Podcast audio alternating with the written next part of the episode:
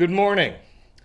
If you have a Bible, please open it to Ephesians chapter 4. Ephesians chapter 4. And while you turn there, I'd just like to offer some brief comments about the alteration to our normal Sunday gatherings and recording this message. Now, normally, we gather on the first day of the week on the Lord's Day as His church to uh, sing His praise, to encourage one another, and to hear the preaching and teaching of His Word.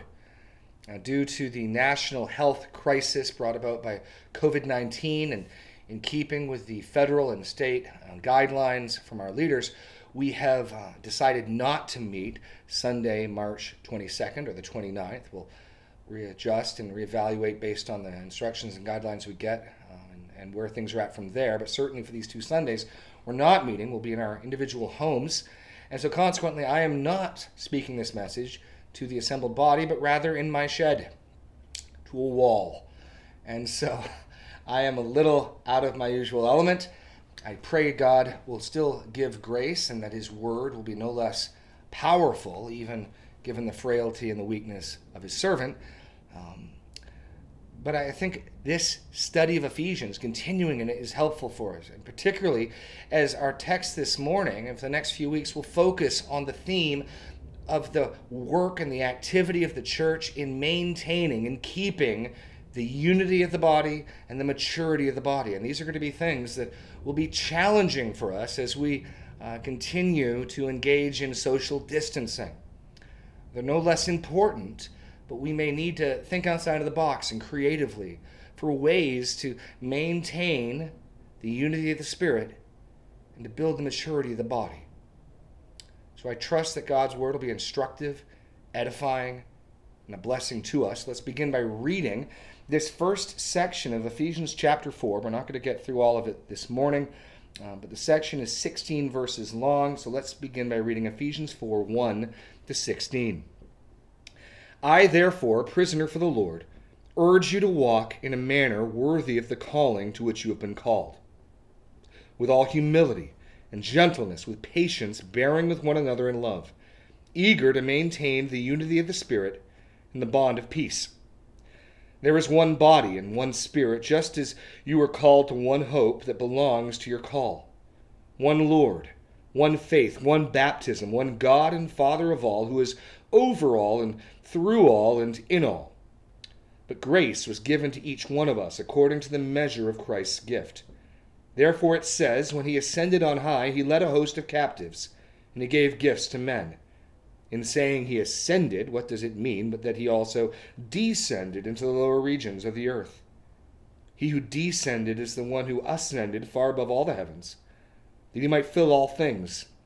And he gave the apostles, the prophets, the evangelists, the shepherds, and teachers to equip the saints for the work of ministry the building up of the body of Christ until we all attain to the unity of the faith and of the knowledge of the Son of God, to mature manhood, to the measure of the stature, the fullness of Christ, so that we may no longer be children tossed to and fro by the waves and carried about by every wind of doctrine, by human cunning, by craftiness and deceitful schemes.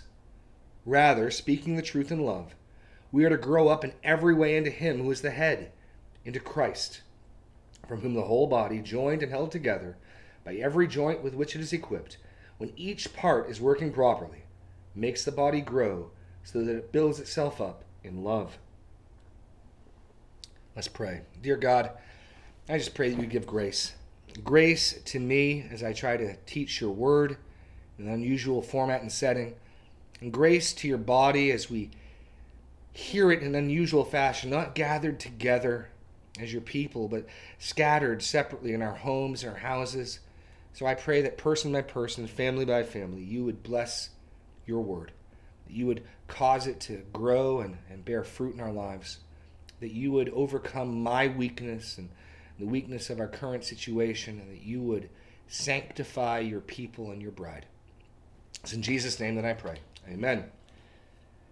Now, we'll begin our study this morning looking at walking in unity, walking in unity, as we look at the first section of Paul's first walk.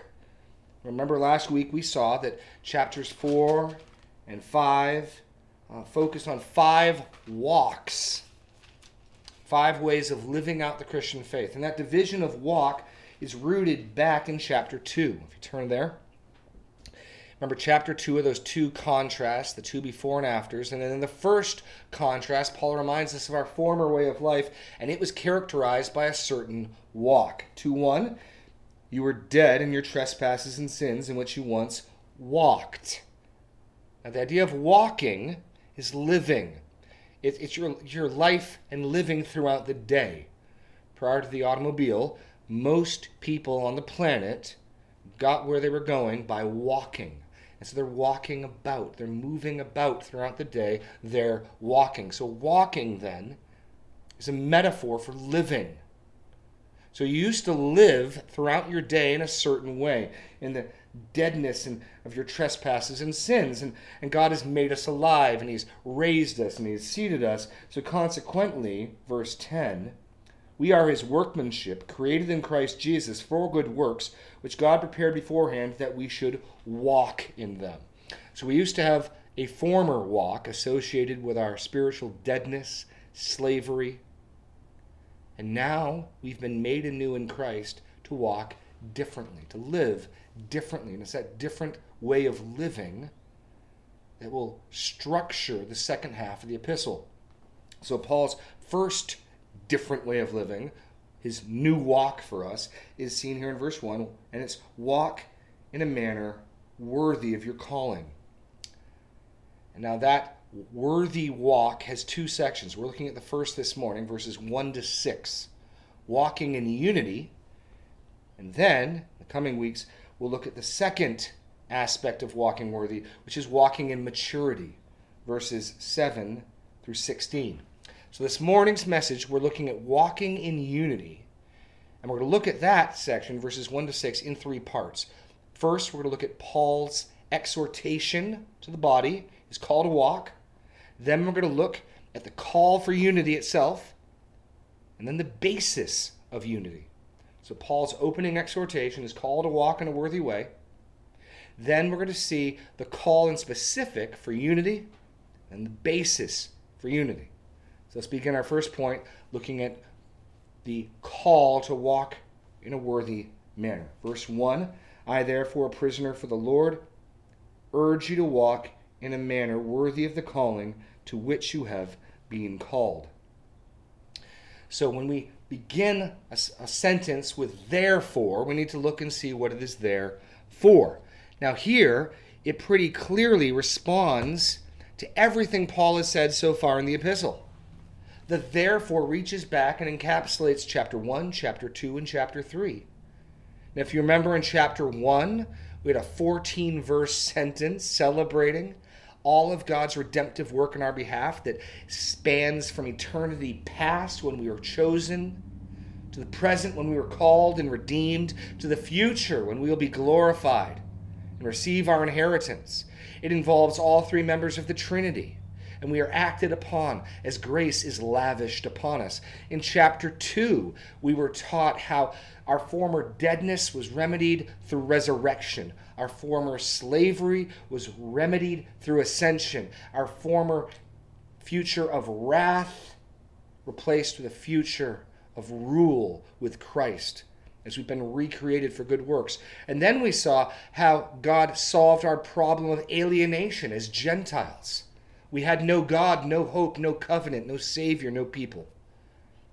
And He has, with the Jews, with Israel, He has fashioned us into a new man, the church. So we are no longer aliens and strangers, but we are fellow citizens with the saints. It's not that He's made the Gentiles into Jews, but He's made both Jew and Gentile into His church. He has unified us together.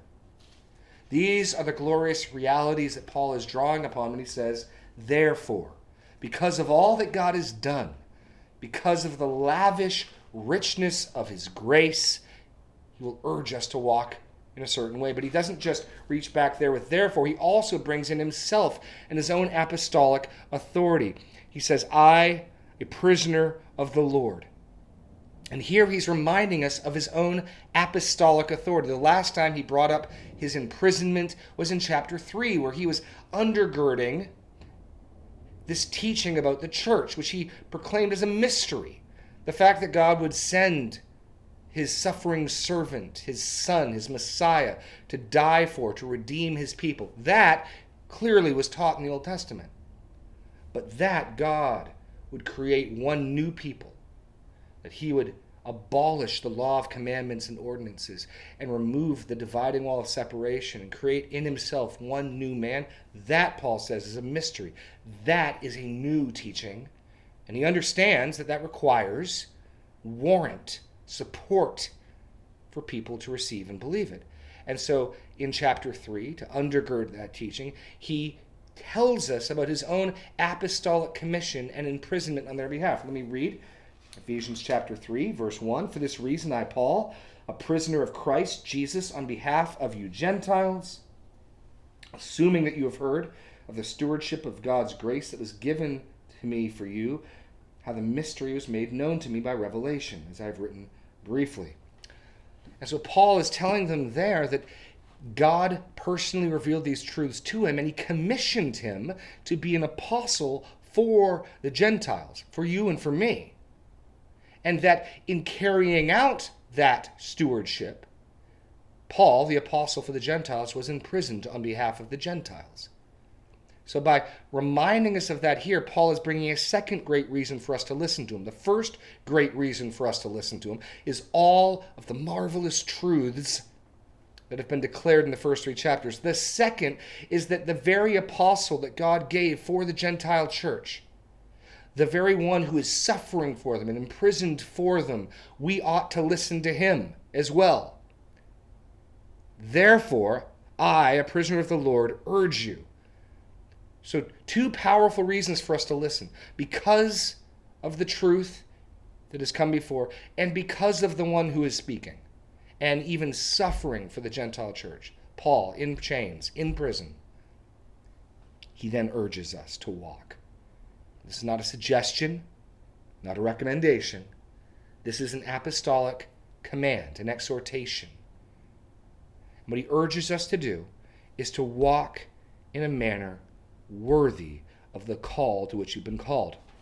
Now, it's important here to offer a piece of clarification. We hear the word worthy, and we may be tempted to think meritorious, deserving. That is absolutely not what Paul is saying. We got to be clear here. Paul is not saying live in such a way that you deserve to be chosen. Live in such a way that you deserve to be saved. That would establish a works righteousness. That would destroy grace. That would upend everything Paul has taught so far in Ephesians. Now, our English word worthy could mean that. But the Greek word behind the English word in the ESV actually has the idea of fitting, appropriateness, suitableness. It's actually the word we get the English word axiom from. What Paul is actually saying is that there is a corresponding, fitting, and suitable way for us to live in accordance to the call to which we've been called we all understand this notion that depending on the different spheres that we are in, whether you're in the workplace, whether you're at a sporting arena, whether you're at church, there are different fitting, suitable ways to conduct yourself. It can be fitting and suitable and appropriate to stand up and cheer when you're at a sporting event. Not so much when you're at a board meeting. I wouldn't mind it if you did it on Sunday morning, but it probably would be a little distracting there's also different codes of dress and conduct and ways to interact in different spheres that we get that are, are corresponding, fitting, appropriate to the context that we are in. That is what Paul is saying. He is urging us, exhorting us, commanding us because of all that God has done for us, because of his own apostolic ministry and suffering, to live in a way suitable, corresponding to, fitting to the call to which we've been called. Now, that notion of calling shows up twice here in this verse and twice again in verse 4. If you look down, there is one body, one spirit, just as you were called to one hope that belongs to your call. Now, in highlighting this particular grace, the calling of God, I believe Paul is singling out the reality that He is the one who initiated our salvation. He is the one who initiated us. What He is calling us to do is to respond. Again, making it clear that we're not des- living in a way deserving God's grace, but rather because we have been called, now it is fitting for us to live in an appropriate and corresponding way.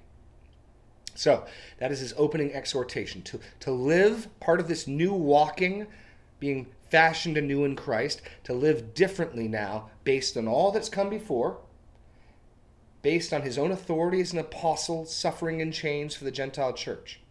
So, again, notice the movement here. First, there is truth laid out and declared, and then God's people, after hearing and receiving and understanding his truth, then we live differently in response to that truth. Because we've been saved and because we learn about and understand that salvation, now we live differently. It is the fruit of our salvation and not its root. It is the corresponding and fitting result of what God has done, not its cause. The cause of your salvation, God's choice in eternity past to adopt you and me, to call you and me, to send his son to die for you and me. That, that is the basis, the foundation of our salvation. Here we see the consequence, the result, the fruit of it. We need to make that clear. So, this opening call to walk in a worthy way will govern the first 16 verses of this chapter. And as I said earlier, Paul has two fundamental ideas in mind of worthiness. The first is unity, the second is maturity. And so, another important point to make here is that this exhortation is corporate. We will not be able to obey these commands in isolation. That's partly why I said our current social distancing situation will make this tricky and difficult. We'll need to be creative and thoughtful, but we must do it. The call for unity and the call for maturity, as we will see, is tremendously important and not something we can set aside. Even as we can set aside some of our gatherings and some of the ways we do things, the priority and the importance of maintaining our unity and of growing in maturity cannot be stopped, paused, or diminished in the slightest because of everything that God has done in the first three chapters, because of the Apostle Paul's exhortation to command. So this morning we're just looking at the call to unity, and in the coming week or two we will look at the call to maturity. But those are the two ideas Paul has for walking in a worthy way, and both of them require others in the church. None of these can be done by yourself. You cannot do these things sitting alone in a shed. So, let's now look at his call to unity. Paul's called unity in verse 2 and 3 with all humility and gentleness, with patience, bearing with one another in love, eager to maintain the unity of the Spirit and the bond of peace.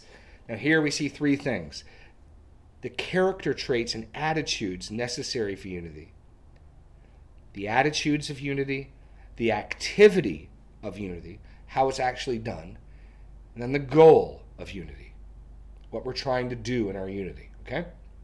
So, first, the attitude of unity. Paul gives three character traits here that are going to be necessary and prerequisites for our maintaining unity. The first is with all humility and gentleness, with patience, bearing with one another in love. So, let's take a look at these briefly, one by one. Humility. Now, this was just as counter to the Greek and Roman mind of Paul's day as it is for us now. It, to be true, people like the word humility, but we live in a day and a culture, just as Paul did, obsessed with self, self fulfillment, self self esteem, self actualization. A culture obsessed with what people think about me, how many likes my most recent post got. Focused on treating me with respect, and yet, Paul here says if we're going to maintain the unity of the Spirit and the bond of peace, we will need to humble and abase ourselves. We will need to esteem others, not self esteem, but others' esteem. We'll need to focus not on our own rights and privileges, but on something greater than ourselves. Now, in this, we have the, the perfect example and model of the Lord Jesus Christ, who did not count equality with God a thing to be grasped, but humbled himself, becoming a servant, even unto the point of death. So, so we're following in Jesus' footsteps when we humble ourselves. But, but if we're going to live in a fitting way corresponding to our call, and again, this gets back to the logic of the gospel. God did not choose us because of how great we were. We did not accomplish great things that merited God's choice of us. Rather, we were dead. We were slaves. We were walking according to the prince of the power of the air. All of these are reasons why we ought to remain humble. Yes, God intends great and wondrous things for us, but it is not a declaration of our worth, but of His great love and mercy with which He loved us. So, we're to maintain the unity of the Spirit. We need to dress ourselves with humility. and to get our focus off of our. This is so hard. We're hardwired this way, right? We get mistreated, and you won't treat me that way. And yet, based on everything that's come before. This is why Paul lays out the first three chapters the way he does. We need these truths to smash the idols of pride and self in our own hearts, to humble ourselves and abase ourselves. Right? Because a broken spirit and a contrite heart, these are the sacrifices of God that he does not despise. And they don't come easily. We need these truths to fight for humility. Next, with humility, gentleness. I think these just flow right out of each other because if you think of it negatively, if I'm proud and self centered, then when you irritate me, when you snub me, when you disrespect me, I get angry and violent. No, I'm first humble and then I am gentle, even when I'm mistreated. Just like Jesus, when he was threatened, when he was abused, he did not threaten in return, but he continued entrusting himself to him who judges justly. We become gentle when people wrong us we, we don't become angry. We, we are humble, we're gentle, which leads right into the last one patient. Patient. And again, you can see how these, these assume other people. these assume other people. I, I need other people to do these things with. I need to be patient. And again, that can be challenging because people can be difficult and slow and challenging. And so, only as we bear in mind all that God has done for us and all that God has promised for us, and bear in mind the, the perfect example of His Son, the Lord Jesus Christ, can we hope to live this way. But we must be humble, gentle, and patient. And then, with, with that gear on, if you will, we can then begin the activity of unity bearing with one another in love, eager to maintain the unity of the Spirit and the bond of peace. So the attitudes are humility, gentleness, and patience. The work that we're actually doing is bearing with one another in love. And again, this, this is counterintuitive for us. We, we live in an individualistic time and nation and culture we, we don't like to rely on others. We, we liked our own space. We like our own way of doing things. This is even more compounded with social distancing. And so, what generally we find in our own experience is, is living life with other people is challenging. I don't always get what I want. I don't always get the respect I think I deserve. I don't always get the treatment that I require.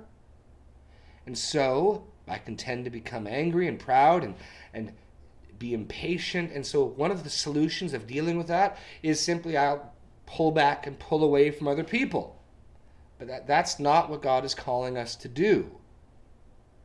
We might be tempted to think, I know how I'll not get irritated at others, I just won't spend time with others. But no, the very purpose for us garbing ourselves, clothing ourselves with humility and gentleness and patience, is so we can get about the work of bearing with one another in love. We got to be in there in the mix with others. And of course, this presupposes there's a burden to bear. That's why we need the patience and the gentleness, because this is messy work. It's hard work.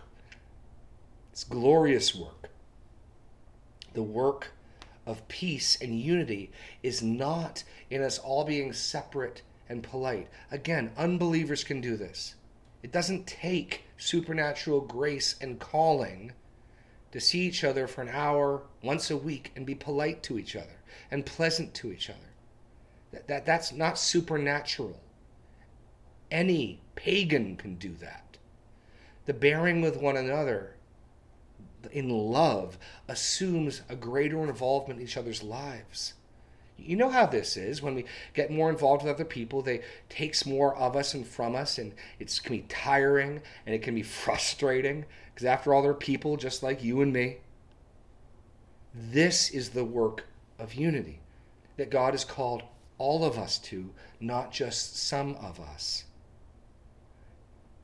And so the easy out for us is to set up boundaries and cordon off sections and really only get involved with others on a very limited basis, always with a route of retreat, always being able to maintain our own autonomy, privacy, our own set of rules.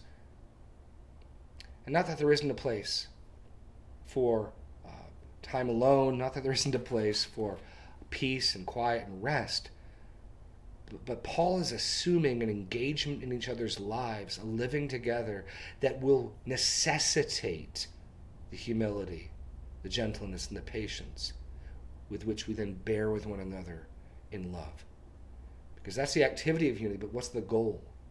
Uh, and again, I think you'll see here when you see the goal of unity, it's not that we have nice, pleasant, happy, smiley, shallow, relationships where we see each other once or twice a week for an hour or two at a time. Rather, eager, he says, eager to maintain the unity of the Spirit in the bond of peace.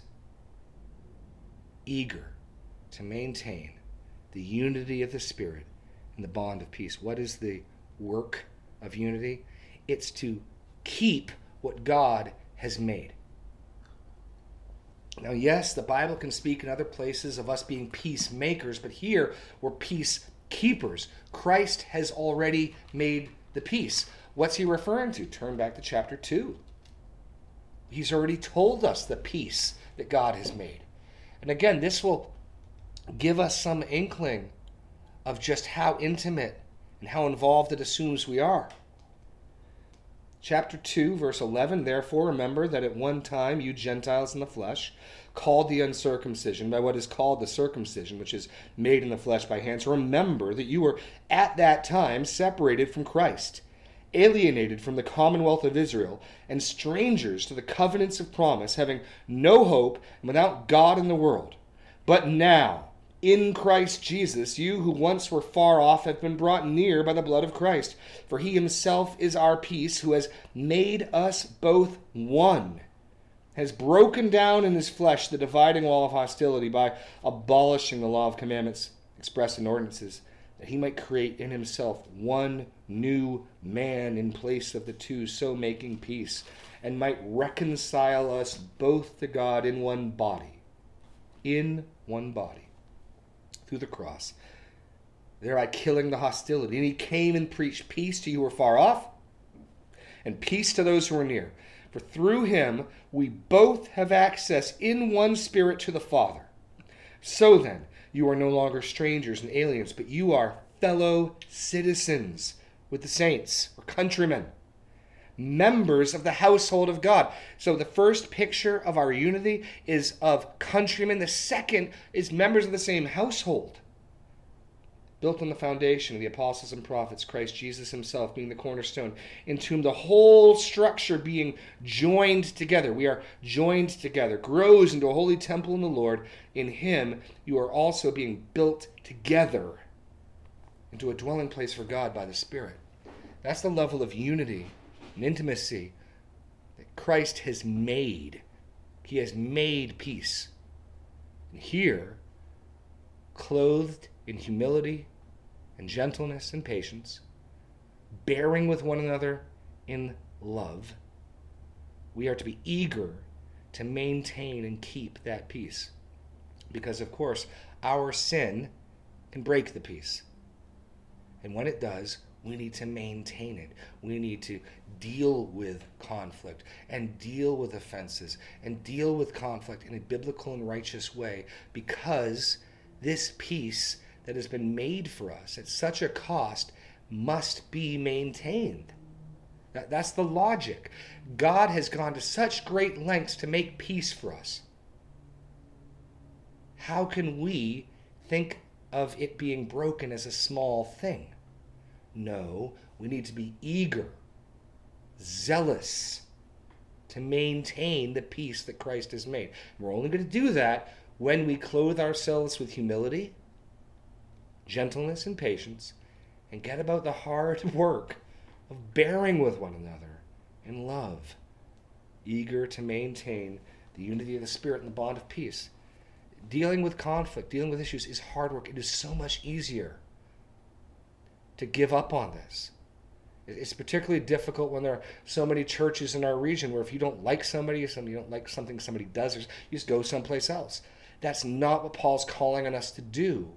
We're to do the hard work of being eager to maintain the unity of the Spirit and the bond of peace, bearing with one another in love. That is the work of unity. That's the work of unity, which again means this is intensely practical and local. Don't be thinking of this unity first and foremost in some universal global church sense. I can't maintain the unity and the bond of peace of the church down the street, let alone the church in China or Pakistan. But I do have some hope. We have some hope of, of doing this work here in our body. So, so think locally first and foremost. If we can do this locally, there, there will be ripple effect, effects to other churches as it goes out. But first and foremost, this is a call to dealing with, eagerly, zealously dealing with those things that break peace in the church so we can maintain the peace that Christ has made. That's first and foremost what it means to walk in a worthy manner. That's also what it means, interestingly enough, to fulfill the second greatest commandment. Remember, the first greatest commandment is to love the Lord with all your heart, soul, and mind. The second is like unto it. And the second greatest commandment is not found in the Ten Commandments, found in Leviticus 19. And it's everything to do with what we've been talking about. Leviticus 19, verses 17 and 18. You shall not hate your brother in your heart, but you shall reason frankly with your neighbor, lest you incur sin because of him.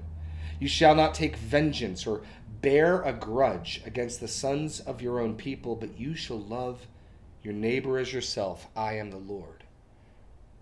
So get this in its original context, in Leviticus 19, where it is written, Love your neighbor as yourself, the context is don't bear a grudge against your neighbor, don't be angry with your neighbor. Go reason frankly with your neighbor, and in so doing, you will love your neighbor as yourself. I am the Lord. So Paul is saying here don't become offended, don't separate. Rather, be humble, be gentle, be patient, bear with one another in love. Bear with our weaknesses, bear with our difficulties, bear with our warts and wrinkles in love because we are eager to maintain what Christ has accomplished for us. Because of all that God has done for us. That, that's the rationale. That's the call to unity. But Paul's not done here. That, that is the call of unity. We've got the attributes for unity, activity of unity, the goal of unity. But he's not done yet. He's going to give us the basis for unity. We, have seen previously in the epistle what God has done. Now we're going to get a further unpacking of the reality of that unity. Just how unified are we? We're going to see we're very unified. Paul's going to give us seven points of unity. I, I think Paul might be concerned of the church splitting again. He's just taught them that Jew and Gentile should coexist in one body, but honestly, wouldn't it be a lot easier if Jew and Gentile just formed their own churches? I mean, they dress differently, they eat differently, they, they look different, they got different customs, different backgrounds. No, I think I think Paul is concerned that that might happen, and so he is bringing everything he has to bear to stop that from happening, from heading it off at the pass. This is one of the reasons why we, it's not a healthy thing to see in the same community churches form around different ethnocentric groups. The church should be diverse. We don't want young church and old church and white church and black church. We want the church made up of Jew and Gentile, slave and free, male and female, young and old. Because the glory of the church is this work that God has done in unifying so disparate and disalike elements together. Again, the world is not impressed when a bunch of people who have everything in common get together and spend time together. But I guarantee you, in the first century, the world was impressed when slaves and masters, Jews and Greeks, citizens and the lowliest of lowly got together and honored each other and served each other and bared with one another in love. That would be impressive. And so Paul here gives them the basis of the unity. Another way of thinking about it is this if we're tempted to reject his exhortation, we are contradicting the reality of our faith. Look at look at the reality, the basis of our unity here that he gives us. Seven ones. There is one, and he'll say what it is. Verse 4 There is one body, one spirit, just as you are called in one hope that belongs to your call one Lord, one faith, one baptism, one God and Father of all, who is over all and through all and in all. Paul, Paul is being emphatic here. There is only one faith. There is only one hope. There's only one body. There's only one spirit. We need to live in a way that demonstrates that reality. And the danger is we will live in a way, we will divide in ways that make it think that there are many lords and many spirits and many faiths. So, let's go through the list. We are to be eager to maintain the unity of the Spirit and the bond of peace because there is one body. Now, yes, there are many, many, many local churches scattered all over the earth, but there is only one capital C church. There's only one body. And if we are willing to recognize another person's profession of faith as credible and legitimate, if we will receive them as a brother or sister, then they are all part of that family, all part of that household, all fellow citizens. These are all the metaphors Paul used at the end of chapter 2. So when we meet Christians, we're meeting brothers and sisters, and mothers and fathers, and sons and daughters. We're meeting our fellow countrymen. There is one body, not many bodies. There is one body. And there is one spirit. Again, the spirit who we've been told was given as a seal and deposit is the same spirit the same Spirit indwells Baptists as Presbyterians. If they're Christians, we're indwelt by one and the same Spirit. And again, the rationale is if God the Spirit lives in me and God the Spirit lives in you, how can we, simply because it's easier, act as though we're of a different sort? And I know this is raising questions, and I'll, I'll try to deal with those at the end here. But that's the logic. There is one body. We need to live as though there's one body. There is one spirit, not many. Just as you were called to the one hope that belongs to your call. The same calling is, is the same for every one of us. And we're called to the same hope, to the same end goal. We're all going to the same destination. Another way to look at it is this way we need to learn to get along now because we're going to spend eternity together.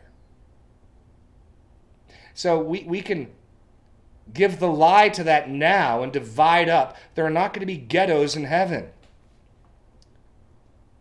we will be unified there. We need to begin to act as we are and as we will be now.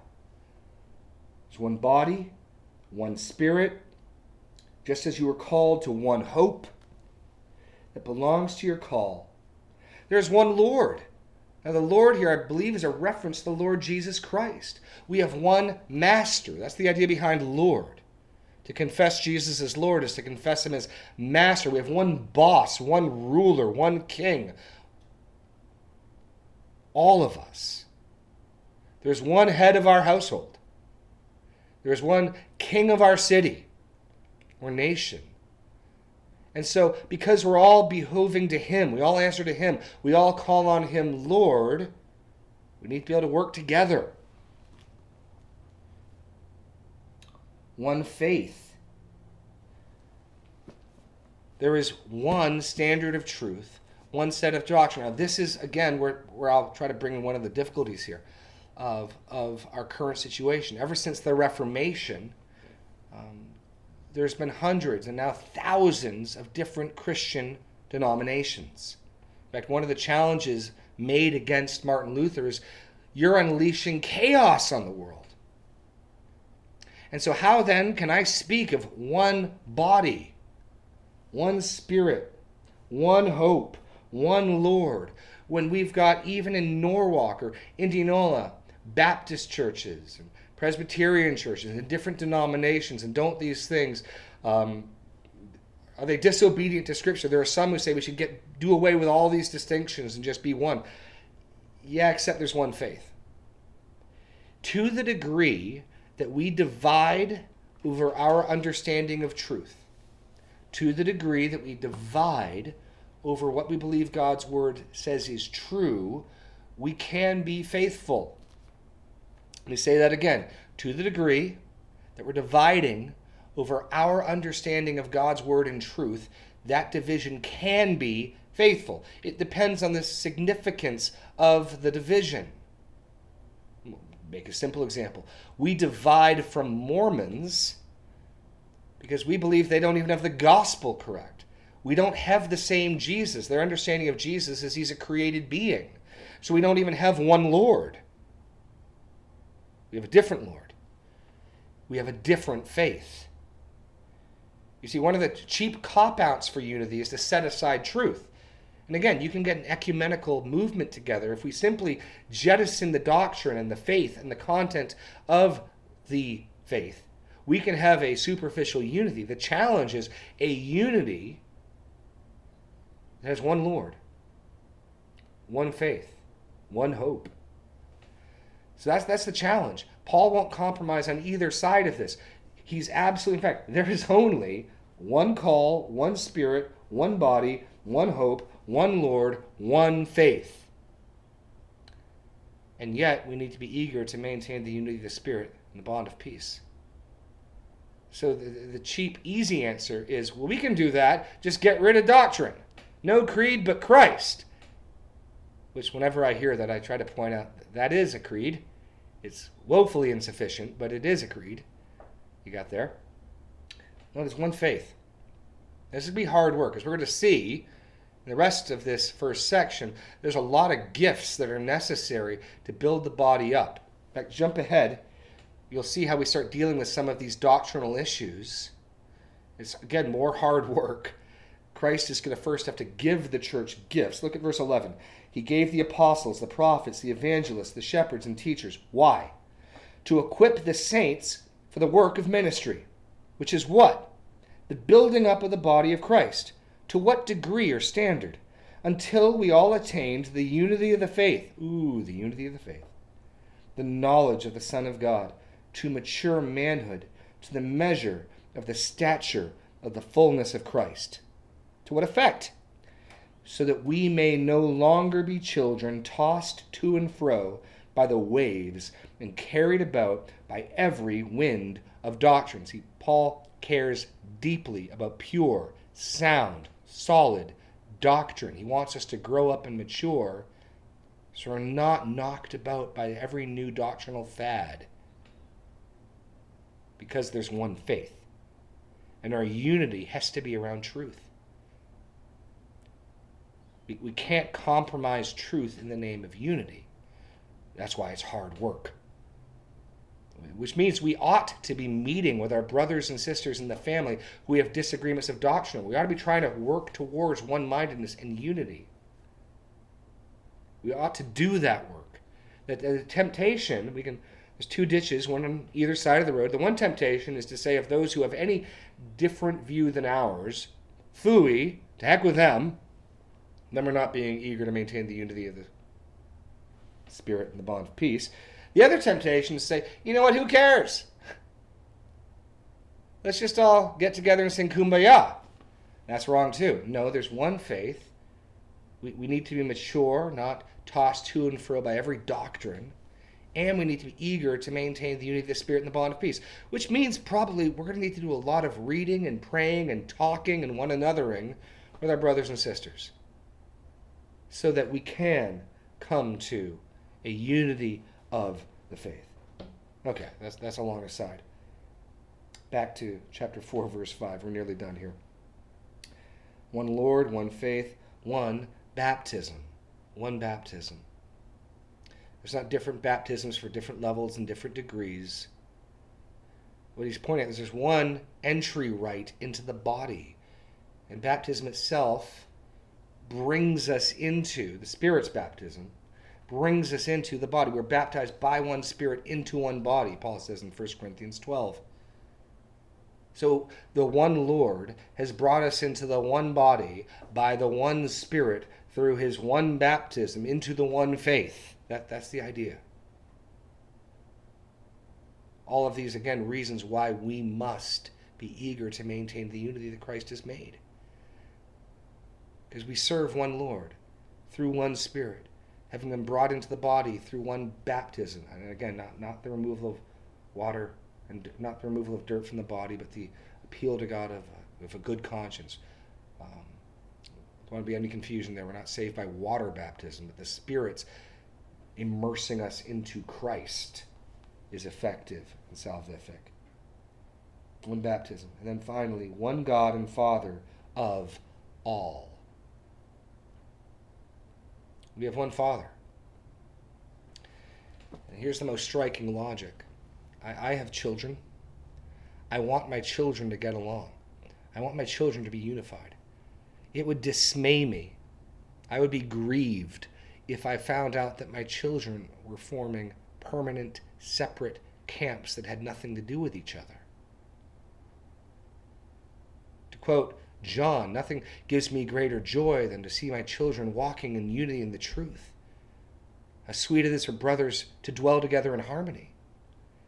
God did what he did in calling us, choosing us, redeeming us, sending his son for us so that he could make us one how can we then say no? He intends to have one unified family that he is father over. How can we say, I'm not interested in that? We can't. Or certainly we can't without being tremendously unfaithful, unthankful, and honestly bordering on blasphemy. It, it's so easy today to just go down the street and find a church that meets when you want to meet and sings the style of songs you want to sing, has the dress code you like.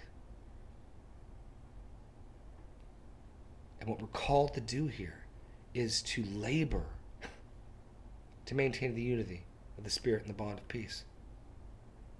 Here's, here's a hint. If, if maintaining the unity isn't hard work, we're not doing it right. It requires that we clothe ourselves with humility, gentleness, and patience, that we bear with one another. That whole metaphor involves the notion of bearing a burden, hard work, labor, bearing with one another in love. It's going to take love to do this. Eager to maintain the unity of the Spirit and the bond of peace. If that doesn't sound like what you're doing, you're not doing it right.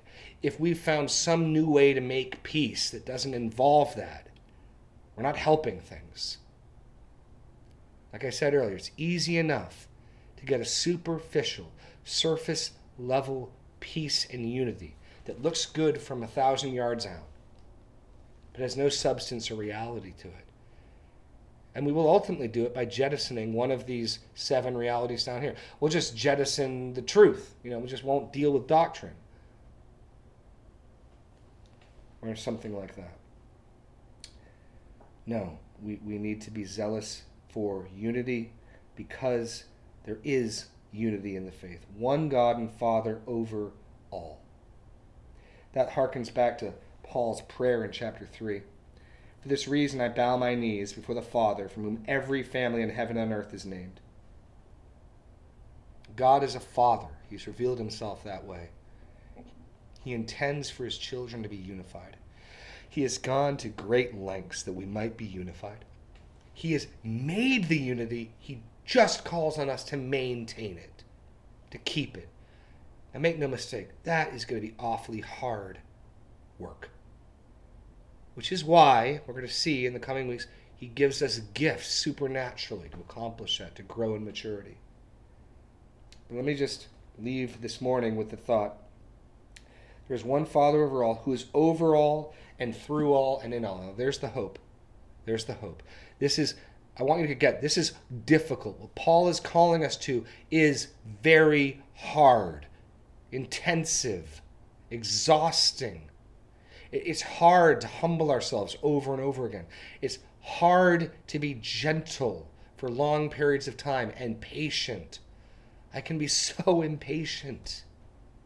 To bear with one another when I don't want to but to bear with one another in love, eager to maintain the unity of the Spirit and the bond of peace. When honestly, I frequently would just like to be left alone and not to deal with other people. And again, there, there can be there's place for rest. But we have to be committed, zealous, eager to the lifelong project of maintaining the unity of the body the bond of peace.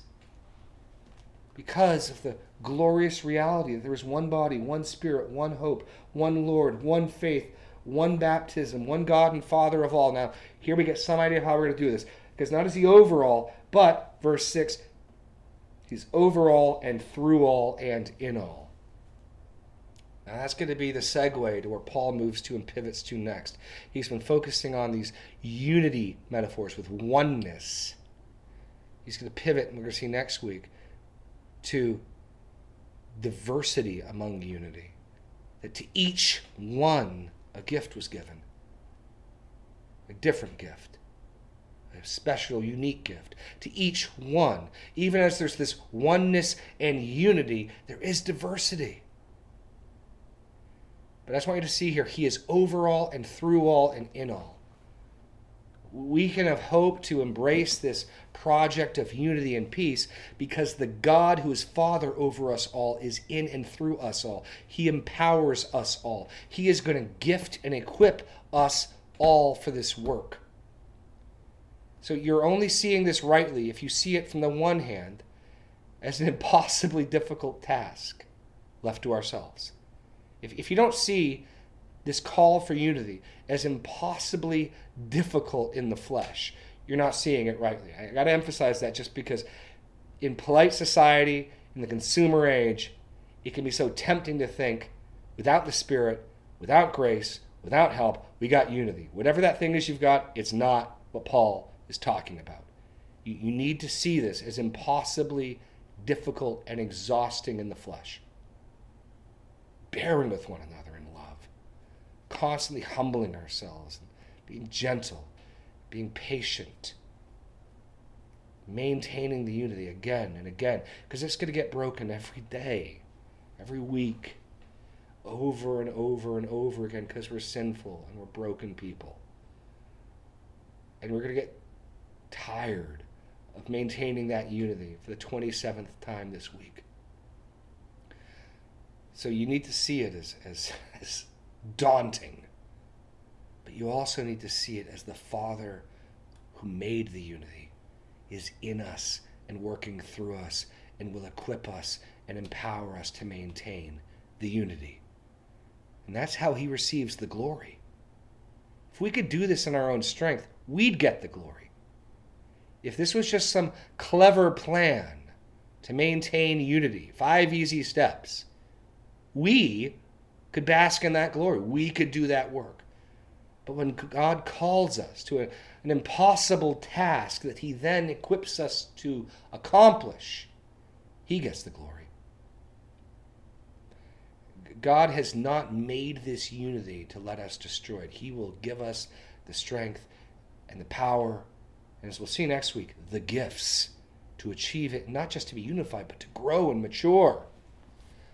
So, in closing, I just want to encourage you to, to, to embrace this reality. This is the first aspect of the new walk, the new works that we were created in Christ Jesus for. God purchased our unity, He made our unity. And now, like a father giving their children some great and precious gift, He says, Take care of it, don't break it. when you do, maintain it, put it back together. I want you to think about that through social distancing. It's, it's going to be less intuitive and a little more challenging to do that, but we can. We can call each other. We can encourage each other. We can write each other letters and texts. We, we can think outside of the box. I, I had a meeting with someone this week. We sat in my driveway, about 15 feet apart, and had glorious fellowship for about two hours. But we need to be about this work. We, we need to be maintaining that unity. I've been so encouraged seeing some of you uh, doing exactly that. And so I just would encourage you all the more. Don't don't think of these this time of not gathering as a as a pause from this work, but rather as a new season for this work. Let us, by God's help, depending on His grace, be eager to maintain the unity of the Spirit and the bond of peace, bearing with one another in love, because there's one body, one Spirit, one hope one Lord, one faith, one baptism, one God and Father of all. And praise God, He is over all and through all and in all. And in that confidence, we can undertake that task. I look forward to seeing the way God will glorify Himself in our body in the coming days and weeks. I've already been so blessed as I've seen and heard of ways that you are encouraging one another, maintaining that unity. I just pray that you would do it more and more, that we would all do it more and more. Let's close in word of prayer. Lord God, thank you for your word. Thank you for what you have accomplished on our behalf. Lord, I just pray that you would give us this vision, this zeal, this eagerness, this priority for, for unity. That we would not treat it lightly, that we would not undervalue it, but that we would be zealous and diligent for it. Give us the humility the gentleness and the patience that does not come naturally. Give it to us that we might walk in it. Give us the zeal and the energy to again and again do this important work for your glory and our joy. In Jesus' name we pray. Amen.